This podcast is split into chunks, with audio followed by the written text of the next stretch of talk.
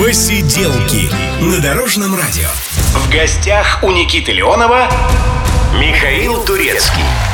Он сказал «поехали». Он махнул рукой. Михаил Турецкий сегодня с нами. Человек, который машет рукой и который отмечает день рождения 12 апреля. С прошедшим вас, Михаил Борисович. Спасибо.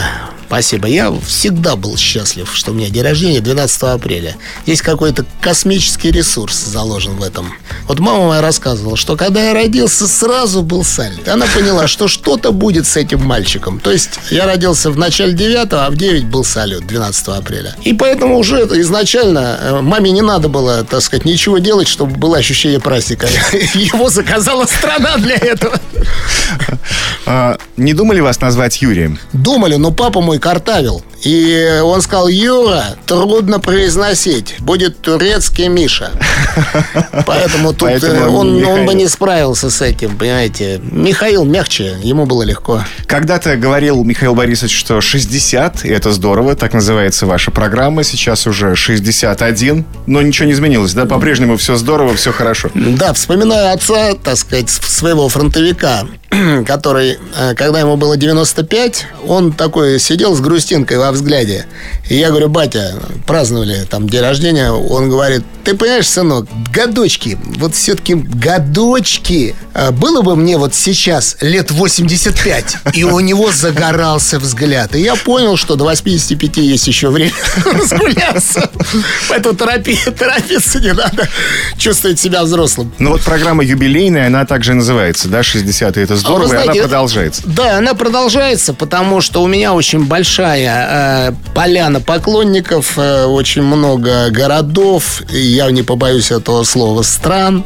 И я помню, когда э, я этот концерт впервые сыграл в Кремле, я понял его формат. Это формат не юбилейного самолюбования, это все-таки должен быть какой-то вот в рамках этих реалий концерт благодарность. Я так почувствовал, угу. что это для меня приятный, приемлемый формат. Благодарность корням своим, благодарность учителям, благодарность родителям своим, благодарность своей семье, своей стране. Поэтому э, концерт обо всем, что мне дорого, и он э, оказался такой складный, причем чем дольше он развивается по, э, по городам России, тем он ярче становится, насыщеннее. Он идет некой такой волной, и как вино все наполняется качеством. То есть обогащается большими и большими эмоциями. Например, когда я посвящаю песню своим родителям, э, у меня у самого уже начинаются мурашки идти по телу, потому что видеоряд очень интересный. И в зале какой-то оцепенение, оторопи, и какой-то я, я чувствую в зале прямо восторг в конце номера. Ну, Особенно, когда появляется... тоже идут мурашки у всех да. зрителей, которые То есть, находятся. когда мы поем с дочкой, например, мы пели с дочкой, теперь я пою с двумя солистками сопрано, когда дочка не может выехать со мной куда-то в регион, мы поем песню «Эхо любви», и в конце этой песни отец мой появляется на экране и повторяет эти слова. И даже в краю наползающей тьмы за гранью смертельного круга я знаю, с тобой не расстанемся мы. Кстати, он такой там яркий, такой поэтичный отец, отец такой симпатичный, а ему там 89 лет. Между прочим. Молодой человек, да. И я вспоминаю эту историю отца, который 89 лет умудрялся взять лыжи, сесть на станцию метро «Динамо» в трамвае с лыжами, проехать 4 остановки, все сам, без провожатого, перейти в неположенном месте железнодорожные пути в Петровском парке, погулять полтора часа на лыжах, тем же путем вернуться в этот трамвай. И он мне даже рассказывает, у меня сегодня один молодчик в трамвае говорит, батя, сколько ж вам лет, вы с лыжами? И я ему гордо отвечаю, считаю, до 100 остается 11. А лыжная любовь передается по наследству, как я понимаю. Вы знаете, вот старший брат мне, э, меня затащил на гору в 16. И теперь я этого не боюсь. Многие боятся горнолыжного спорта. То есть главное вовремя начать. Вот я не боюсь склонов, вот, например, подводное плавание, ну, с таким скрипом, там, не знаю, на тарзанке прыгнуть с, со скрипом. С парашютом? Да, с парашютом не было такого, не буду обманывать опыта, но готов, наверное, морально mm-hmm. к этому надо просто, когда дети провоцируют, папа, ты должен. Но на лыжах вот не боюсь, потому что это с детства, и я это люблю, прям обожаю. И сложные склоны, и даже думаю, что ты вытворяешь? Вот я несусь с неимоверной скоростью, говорю, тебя же семья, коллективы. Ты, ты же взрослый дядя, что ты вытворяешь? А это адреналин. Адреналин, а, а да. И я смотрю, вот рядом со мной уже людей моего возраста нету, а самый младший на 10 лет моложе, ну, к примеру. И я в этот момент чувствую какую-то определенную гордость и удовлетворение. И не то, что я такой здесь самый взрослый, и ужасающий. Я, наоборот, радуюсь, что я самый взрослый. Но все-таки лыжи – это зима, а у нас весна началась, апрель – замечательный месяц. И вот, э, а летом какие виды спорта вы уважаете? Вы знаете, ну, э, честно говоря, я люблю лес, люблю природу, люблю любые путешествия ногами, люблю э, скандинавскую ходьбу, обожаю. Ну, пробежки меньше. А вот, йога? Вот, йога, ну, постольку, поскольку, поскольку надо ходить по сцене с прямой спиной, надо над этим работать, чтобы э, спина была прямая, об этом надо как бы ну, заботиться. Потому что изначально я не могу похвастаться тем, это и генетическое какое-то такое легкая сутулость, генетическая. Но никто никогда этого не замечает. Ну и слава богу. Никто не замечает, потому что я над этим реально работаю. Ну, а не дышать под водой. Я слышал, что вы можете там сколько-то минут. Не, ну да, вот э, так э, из-за этого все из-за пения. Вы знаете, из-за того, что я много пою и могу там долго удерживать воздух, да, я вот так проверил, как-то под водой э, хлебнул воздуха 3, 181 секунда. То есть 3 минуты 1 секунда. Норма считается минута. Ну да, а у вас ну, 3. Да. Но тренер, который присутствовал при этом, он сказал, ну, это хороший результат, я могу 4 минуты. Но он есть к чему стремиться. Да, боснийский серб, который вырос на море, он 4.20 может. Он профессиональный спортсмен и пловец.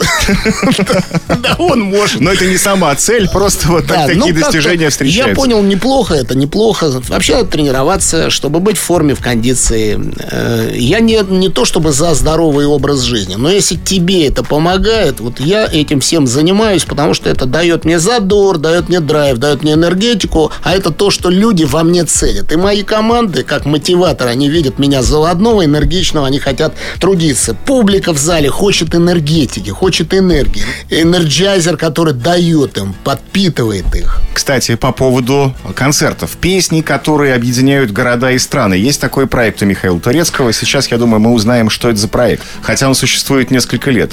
Вы знаете, вот э, наш проект, который э, я с гордостью вспоминаю, как он зарождался, он называется «Песни Победы». Угу. У нас есть такое место, Поклонная гора, ну, знаменитая во всей стране место, и да. в городе, да. И мы там однажды дали э, проект этот, впервые он там прозвучал, назывался он «Песни Победы», 70-летие победы над фашизмом в Великой Отечественной войне, 70-летие, это был 15-й год. Вы знаете, собралась, ну, неимоверно большая аудитория, и я понял, что вот сейчас самый момент сделать «Песни Победы» в Берлине. Хотя мечта о «Песнях Победы» в Берлине у меня была еще, когда отец мой фронтовик мне рассказывал э, о том, что что он закончил войну в Берлине, как это все было, все четыре года, участник прорыва Ленинградской блокады. Это моя личная история, он мне все это прям передавал в деталях. Сейчас у нас другая передача, я не буду... Uh-huh. Об этом надо просто минут 40 разговаривать, потому что я напитался этим. Вот это не для меня не какие-то разговоры, а, знаете, это прям вот моя история.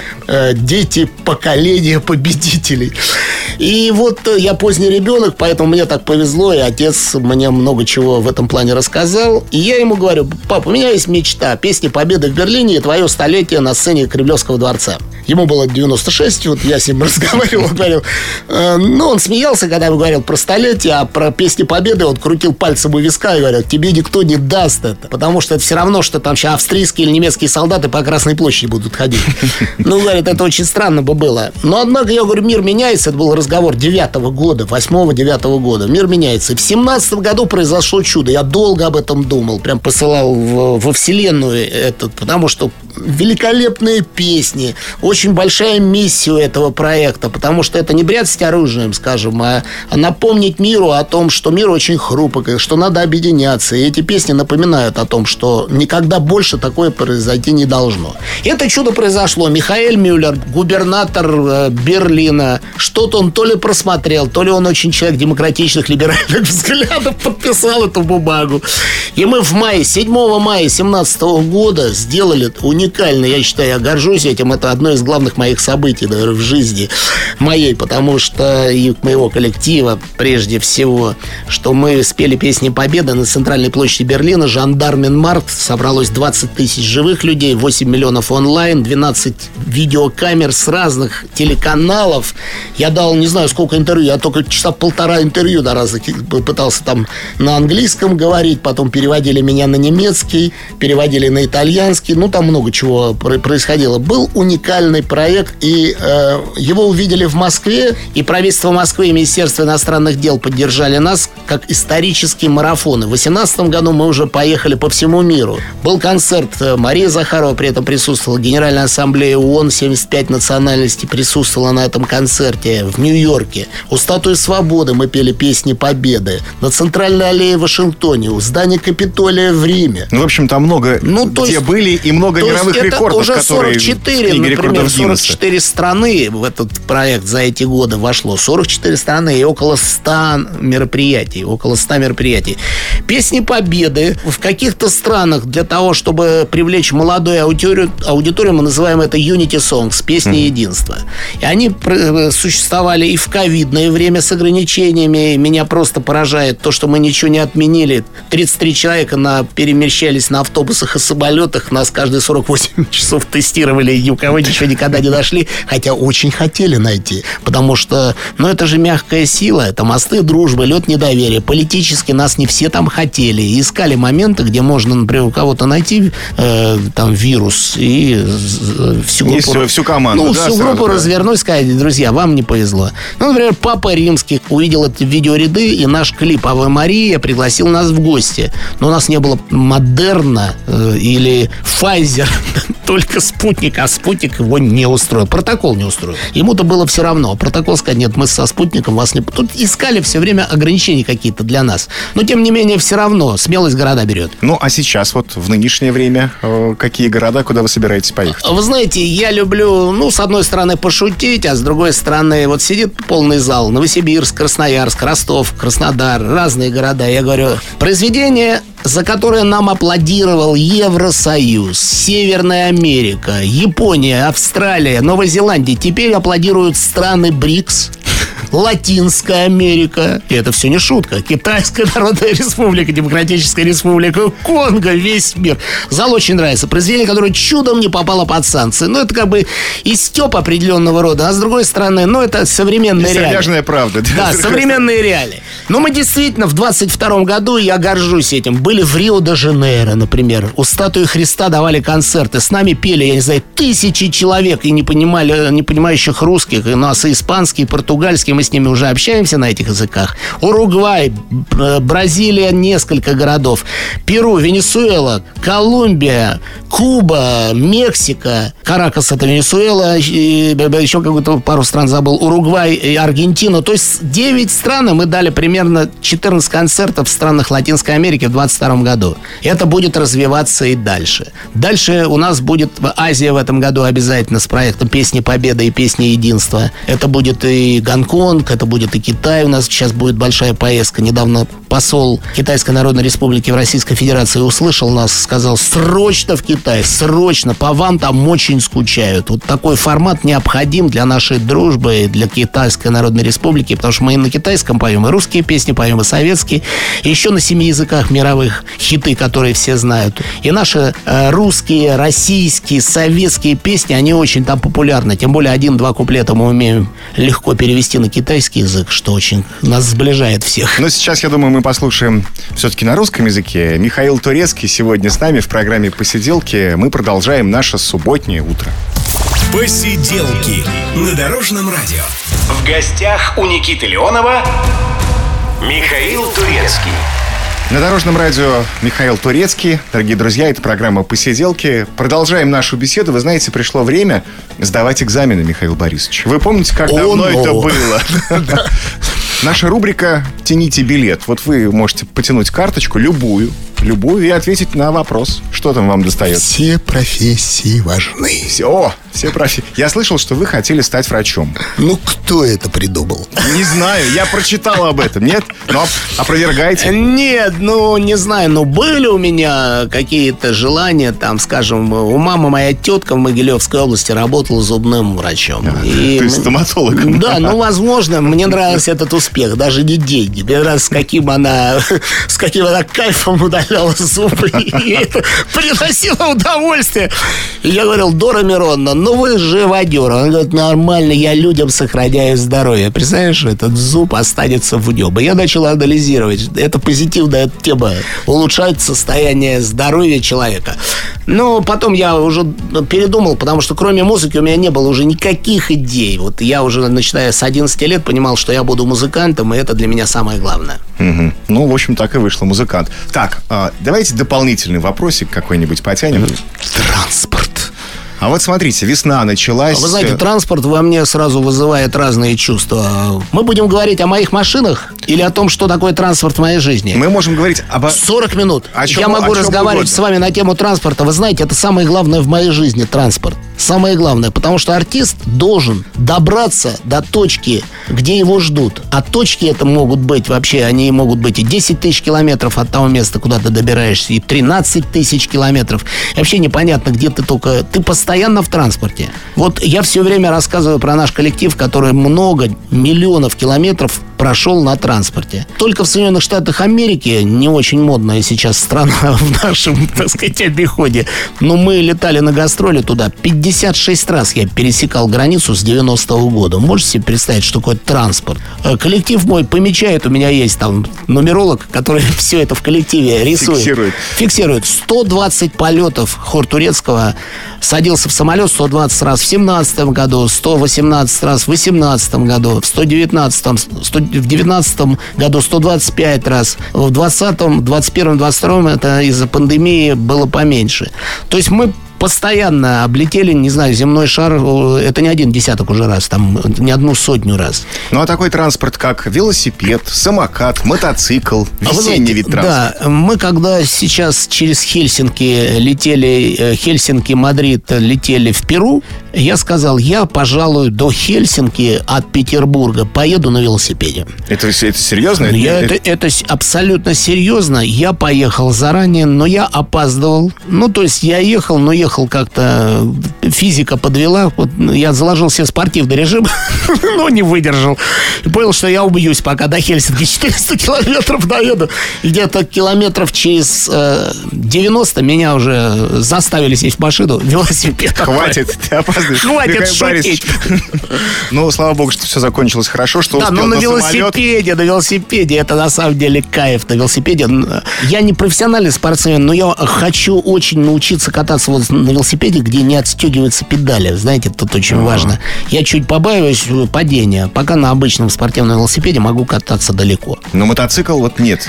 Ну, мотороллер, мотороллер я могу, мотоцикл нет. Ну и автомобили, естественно, вы уже Автомобиль сказали, что здесь вы мне, я стесняюсь говорить. сказать, там 40 лет, э, я за рулем 40 лет, э, я, не знаю, юным мальчиком левой рукой крутил. У меня даже есть э, степень, я даже занимался спортом месяца 4 автоспортом. И до сих пор моя жена говорит, что я лучший водитель, и никакой водитель, которого я, так сказать, приглашаю на работу, не может так водить, как я. Михаил Турецкий сегодня с нами в программе «Посиделки» на Дорожном радио. Мы скоро продолжим нашу беседу. Посиделки на Дорожном радио. В гостях у Никиты Леонова Михаил Турецкий. Первым делом, первым делом автомобили. Мы уже об этом с Михаилом Турецким сегодня поговорили. Ну, а девушки это сопрано турецкого, естественно, да? Девушки у нас не потом. Не я хочу потом, вам сказать. да. Это мы умело сочетаем. И самолеты, и автомобили, и девушки, которые несут людям радость. Проект э, «Сопрано турецкого». Я э, устраивал лично очень большой творческий кастинг много лет назад. И изучал. э, Для меня было очень важно, чтобы это были не случайные люди, чтобы они все были миссионеры искусства. То есть не просто красивая девушка, которая хорошо поет в караоке и пытается в жизни устроиться за счет своей красоты и красивого пения. А это служители, то есть музыканты, миссионеры. То есть смотрю, там, допустим, город Новокузнецк, Хоровая студия «Солнышко». В 4 года человек там оказался. Потом музыкальная школа, потом музучилище, потом в Москве Гнесинка. О, я говорю, мой клиент. Он э, сюда попал, ну, как бы... Не случайно. Проангажирован. Да, да, да. да. Дорога, как бы это была прочерчена, незримая тропа. И вот таких я девушек набрал сначала 10, немножко их стало меньше по, по моей, э, так сказать, просьбе, поскольку 10 это оказалось очень много, они слишком яркие. Э, идеальное количество 7 человек, 8 и 9 это скамейка запасных, которые тоже участвуют. То есть 7 То человек Иногда шоу. происходит замена. Если одна, но, например, в интересном положении, вы то правильно, Вы правильно говорите, но долж, должен быть запас, потому что женский, женский организм чуть более уязвим, чем мужской. Бывают иногда болеют и голоса, и э, беременность. И коллектив этот существует с девятого года, то есть практически 14 год. Они вместе, их костяк не, не разрушается, друг друга обогащают. И даже моя дочь, которая вот с ними сейчас провела на гастролях несколько дней, сказала, что я влюблена в сопрано. Я дальше не, даже недооценивала их, насколько это интересные женщины, добрые, умные, профессиональные, отзывчивые. Э, то есть э, дочь моя, которая 17 Дочь, лет... которая Эммануэль. Да, то есть она, э, ну, раньше как-то относилась непонятно, и ревнивая, и что-то такое. Тут вдруг она с ними провела какое-то время вместе, несколько дней. И для меня было большое откровение, что она сказала, я для себя открыла сопрано, потрясающие женщины, умницы, с ними так интересно, они и в стиле понимают, и в моде понимают, и в человеческих отношениях, и в психологии, и в творчестве, и в искусстве, и в живописи, и в культуре. А откуда это все берется? От того, что они постоянно друг, друг от друга напитываются. То есть иногда в том же Новокузнецке или в Пермской крае нельзя в семье поймать то, что ты поймаешь друг от друга в таком mm-hmm. тесном общении от 8-9 женщин. Женский клуб. У нас, например, Иветта э, Рогова, выпускница Ленинградской консерватории, два факультета. Ну, мега интеллектуальный человек. Ну, просто с ней даже побудешь в одной компании, поумнеешь. Я сам с ней, когда нахожусь в одной компании, Чувствую, умнею. Резко умнею. То есть вот мы идем вместе там, не знаю, осматривать э, достопримечательности столицы Италии. Она, ну, все знает про любой памятник. Идешь с ней, не нужен экскурсовод. Э, там другая девушка, другими какими-то, про спорт все знает. Ну, то есть они про семейные отношения, ну, про психологию, про мужчин. Они друг с другом напитываются, понимают очень многие вещи и становятся очень э, яркими и интересными. Эммануэль мечтает попасть в сопрано турецкого? Или все-таки знаете, это будет сольный проект? Интересный вопрос вы прям задали. Э, Эми- Эммануэль, э, ей трудно будет сейчас по жизни определиться, куда ей мечтать попасть. Во-первых, она с 9 лет с хором турецкого и сопрано гастролирует, особенно в, в заграничном проекте, без нее ничего не обходилось. И Эммануэль э, научилась сочетать в своем репертуаре и классику, и джаз, и эстраду, и шансон, и фольклор, и оперу. Вот когда мы с ней вместе на телевизионном «Две проекте звезды». «Две звезды» приняли участие, она всю комиссию именно этим и поражала, что каждый раз мы удивляем новым жанром. То есть мы все время в разных ипостасях, в, роз- в разных были ролях. Разные роли. То оперная роль, то шансонная роль, то рок поем вместе, то мюзикл «Призрак оперы». Э, вместе поем дуэт Кристины и Признака. сра- сра- сложнейшая ария, такая сложнейший дуэт. Вот. И она, конечно, сейчас будет путаться, мыкаться, думать, потому что сначала она начинала как оперная певица, теперь ей нравится эстрада, и она сама пишет песни. Я думаю, что она параллельно будет уч- учиться в, в- в разных местах и гастролировать. И я считаю, что сопрано это опять школа для нее. Если бы она какое-то время поработала вместе с сопрано и с сопрано и в этой группе, и даже в какой-то момент она может через там лет 10-15 возглавить эту группу. Ну, кстати, спасибо за проект «Две звезды. Отцы и дети». Там Эммануэль, мне кажется, раскрылась. Но, по крайней мере, многие узнали вот все ее вокальные способности, как она может петь благодаря этому проекту. Ну, Эммануэль э, даже меня, честно говоря, удивила. Вот э, как она там на этапах становления этого конкурса от э, сессии к сессии э, росла, вырастала.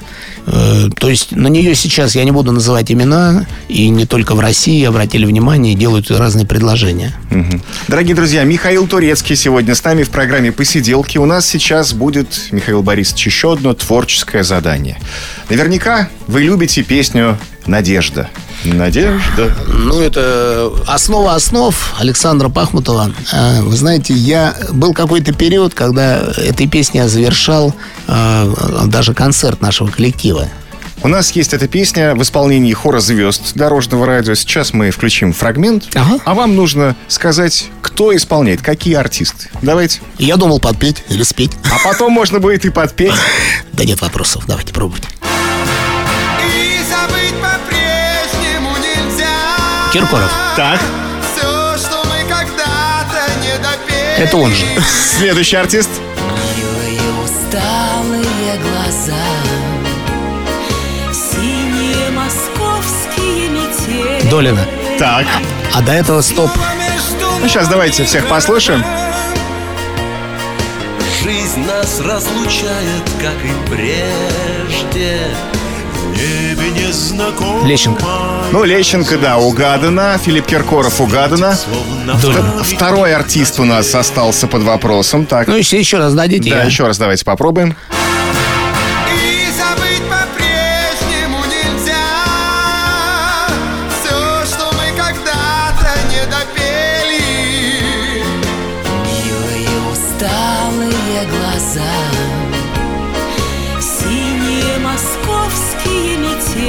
Это Маликов был? Маликов был, абсолютно верно.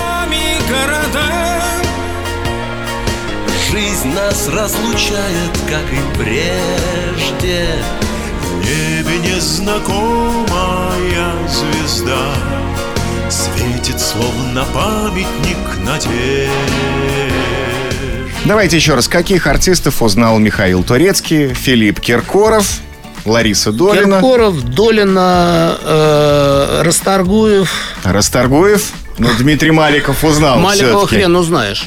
Там, если честно. Да? Максим Леонидов тоже звучал в этой Ну, песне. надо для правдоподобности, чтобы я что-то не узнал. Чтобы что-то не узнал. Но, кстати, сейчас Вы будет знаете, да. за- задание посложнее, Михаил Борисович. Это был первый тур, а теперь второй. Сейчас звуки разнообразные, а вам нужно понять, что это такое. Давайте начнем. Звук номер один. Ну, это такой мотороллер, мопед. Близко. Мотороллер, мопед. Я тоже бы подумал, что это мотороллер, мопед. А что еще может быть? Бензопила, что ли? Бенз... Бензопила. Бензопила. Хорошо, принимается. Второй вопрос. Ну, это, это уже аэропорт. Да, тут, тут вообще... Стою у без- трапа самолета. Без, без вариантов А, самолет. аэропорт. Абсолютно верно. Едем дальше. Да, ну это теннис уже такой. Порка такая теннисная идет. Кого-то уничтожает.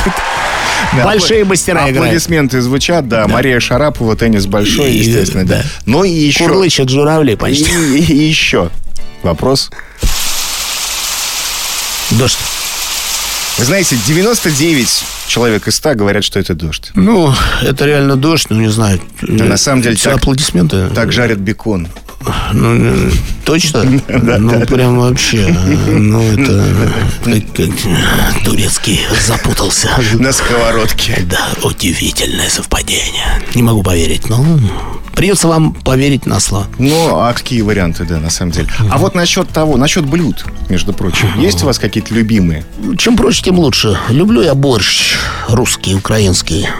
Шикарный. Но без свинины. Может быть, да. Потом, э, что люблю?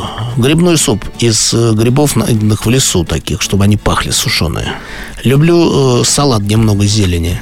Но его надо уметь готовить, потому что там вот важно какой-нибудь соус, чтобы его легко было есть, чтобы он не был сухой. Это вы любите есть. А насчет, насчет- Мне все равно, я их есть буду, да, Влад? а насчет того, чтобы приготовить что-либо? При- Вы знаете, приготовить, вот могу куриный суп я. Вот могу там яичницу приготовить, могу кашу сварить. Вы знаете, я могу все, что угодно приготовить, но это будет невкусно. Приготовить... Вот это честный ответ. Да, да, это будет невкусно, но все зависит от того, какой уровень доверия и что мне за это будет. Вот интереса такого к готовке у меня ажитационного. Я могу, вот если мне приготовить все ингредиенты, подготовят, я могу уху отличную приготовить. Я знаю как. Я просто много раз видел, как это делают профессионалы. То есть мне это навязывала компания. Михаил Борисович, стойте и смотрите, сейчас для вас то-то, то-то будет готовить. Я уже видел это миллион раз, могу приготовить. Наверняка будет намного хуже, чем это делает профессионал. Ну, это будет интересно. Но могу. Михаил Турецкий сегодня с нами в программе «Посиделки» на Дорожном радио. И скоро мы продолжим нашу беседу. Посиделки на Дорожном радио. В гостях у Никиты Леонова Михаил Турецкий. Дорогие друзья, сегодня с нами на одной волне, на волне Дорожного радио Михаил Борисович Турецкий. Приближается уже не за горами 9 мая. Я знаю, что что-то вы готовите на этот праздник. Белорусский вокзал. Вы знаете, у нас уже стал традиционным концерт. Э, концерт, который я очень люблю и жду его. Он вот мне необходим как как хотел сказать, как доза хорошего творческого наркотика. Хорошо сказать, да. Да, как доза хорошего Творческого наркотика. творческого наркотика. Потому что, когда я вижу поле, которое... Сначала это поле, потом оно застраивается, потом появляется людское море там. И они все вместе с тобой поют песни, которые ты любишь. А для тебя этот белорусский вокзал — это ты сам. Это все, что связано с твоим рождением. То есть на белорусский вокзал приехал мой отец учиться из Белоруссии. С белорусского вокзала он ушел на войну. На белорусском вокзале родился мой старший брат. На белорусский вокзал он привез мою маму из Белоруссии и женился на ней. Возле белорусского вокзала на Лесной улице, это 5 минут ходьбы от белорусского вокзала, мы жили там сначала в коммуналке. Родители начинали с 7-метровой комнаты. Потом я уже родился, я, э, старший брат, и мои родители в 14-метровой. В этой коммуналке появилась у нас 19-метровая дальше комната. То есть белорусский вокзал, Лесная улица, напротив депо сейчас. Дальше был раньше там троллейбусный парк. То есть роддом Крупская, тоже район белорусского вокзала. Вот, начало Тверской. Это все мой, мой вокзал, мой город, моя страна. И когда я там оказываюсь со своим народом, 9 мая. да, и поскольку я сын фронтовика, и а, от победы над фашизмом зависит моя жизнь, даже как представителя еврейского этноса, я буду топить за эту победу. Вот пока у меня будет, я буду дышать, я буду за нее топить. Вот, и это тот случай как раз, 9 мая мой праздник. И я очень люблю выйти на эту площадь, объединить людей, потому что все мы должны помнить, чтобы никогда это больше не могло повториться. И даже проект «Песни Победы», который из Берлина прошел через весь мир, в том числе и на Белорусском вокзале, это тоже объединение Российской Федерации, стран СНГ, Евросоюза, Китая, не побоюсь этого слова, США. Мы должны все объединяться, чтобы сохранить хрупкий мир, потому что у нас нет другой планеты Земля. И одно неверное движение, и сами понимаете, что будет. Мы должны все думать о том, что такое э, мир и как мы должны его оберегать. Ну и вот как раз на Белорусском вокзале 9 мая Вот на Белорусском Победы вокзале как раз песни победы, песни нашего единства, все, что нас объединяет, многонациональная страна Россия, которая поставила на колени фашистскую Германию, и это сильная страна, и мы все преодолеем, мы великий народ. Это основные ценности, которые мы будем нести с этой сцены. Ну и там будет хор турецкого и сопрано турецкого. Да, мы, может быть, еще и кого-нибудь пригласим к на- с нами что-нибудь спеть. Майские праздники на самом деле уже совсем-совсем скоро. Мы поздравляем всех с наступающими. Спасибо, Михаил Борисович, что пришли сегодня в посиделке к нам на Дорожное радио. Спасибо большое. Дорожному радио процветания и благодарных слушателей. Я лично обожаю вас слушать. Спасибо, что вы есть. Спасибо. Меня зовут Никита Леонов. Пока всем. Посиделки на Дорожном радио.